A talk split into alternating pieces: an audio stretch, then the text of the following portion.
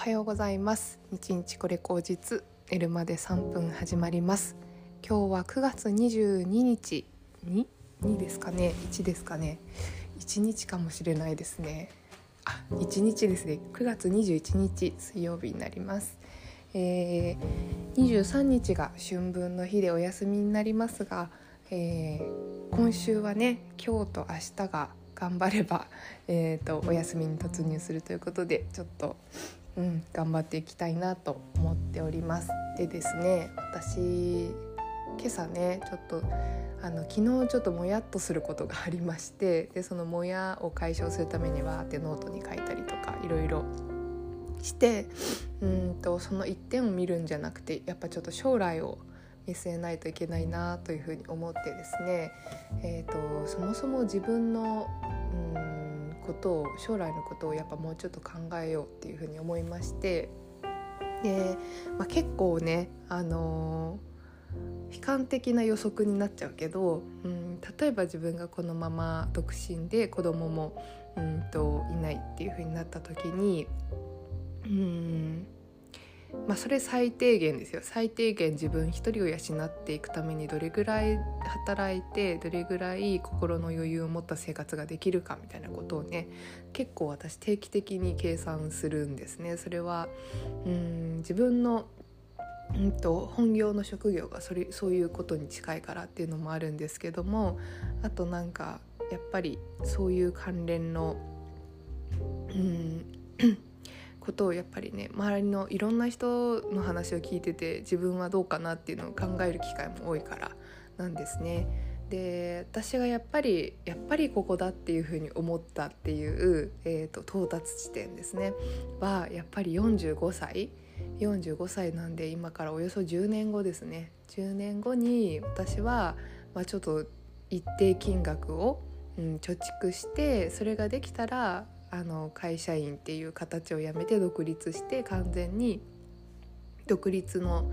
あのシフトをしたいなっていうふうに思ったんですね。っていうのは今もちろんその自分のあの仕事を他にもらったりとかね副業みたいなのをしてるけど、うんと、やっぱりこう人からこう請け負う仕事じゃなくって自分のなんかこうここだっていう仕事をやっぱしてみたいっていうのがあるんですよねずっと。だからうんとはいえなんかその職業って本当にその業界の人の話に聞くと全く儲からない儲からないしうん 趣味だよっていう風に言われることが多いまあお茶とかお花なんですけどねなんかそれを教えたりとか提供するって本当にこう趣味の領域で経済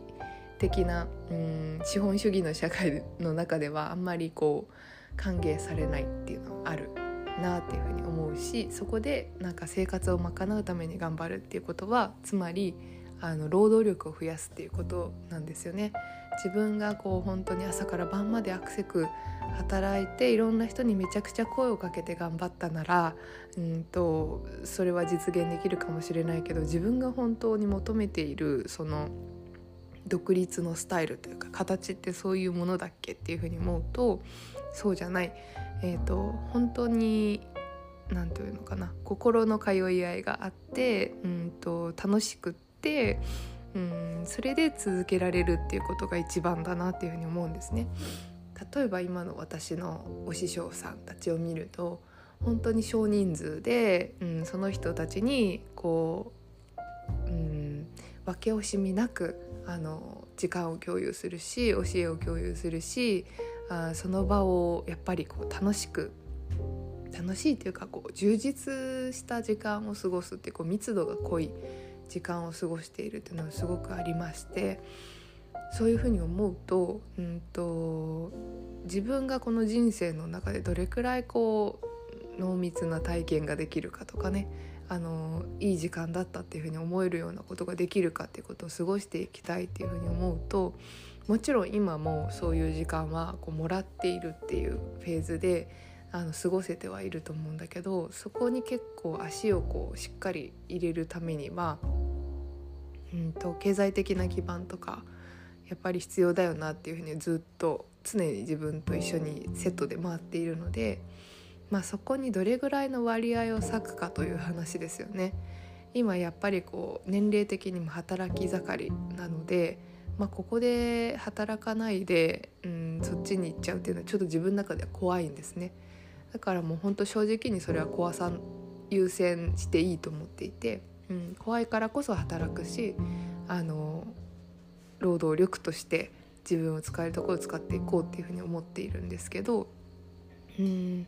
でもやっぱり45歳ぐらいになるとうん。多分結構今でも私体力ない方だからより体力なくなっていて気力もなくって疲れやすくってうん。なのに他の人にいっぱいいろいろ与えなきゃお金がもらえなくってってなんかすごい切ないなっていうふうに思ったんですね。うん、できることなら、うんと、分け分け合いたいというかねなんかその時間とか、うん、働くということに対してこう搾取されるというよりも、うん、同じ時間をこう濃密に分け合いたいという感覚があってでそれをやるためにはやっぱり個人事業主として自分が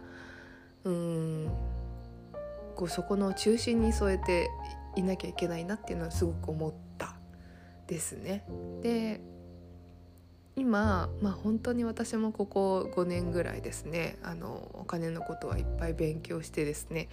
自分の生活を立て直すってことを本当にやってきたしもう半ばそれに自分がこう引きずられているっていうところもいっぱいあるわけなんですけども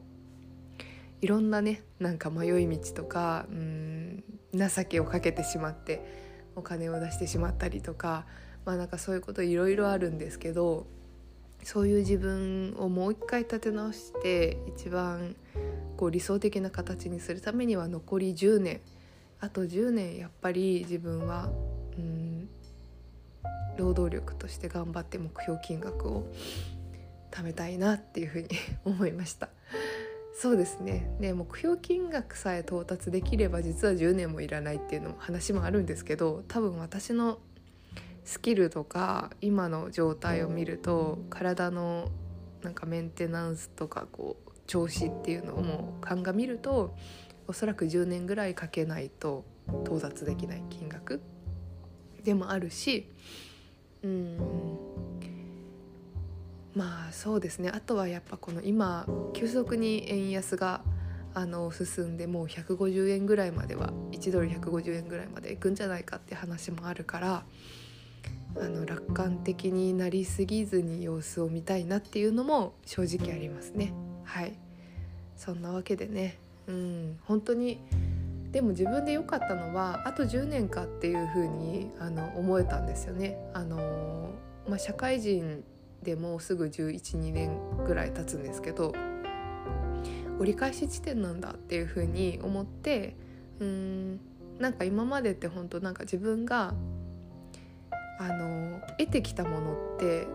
実質的な物質とか豊かさとかお金とかではなくってなんか体験っていうかこんなことってこういう風にするんだっていう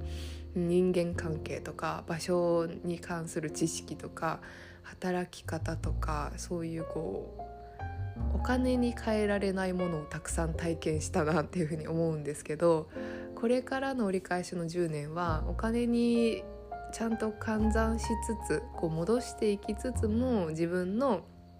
うんと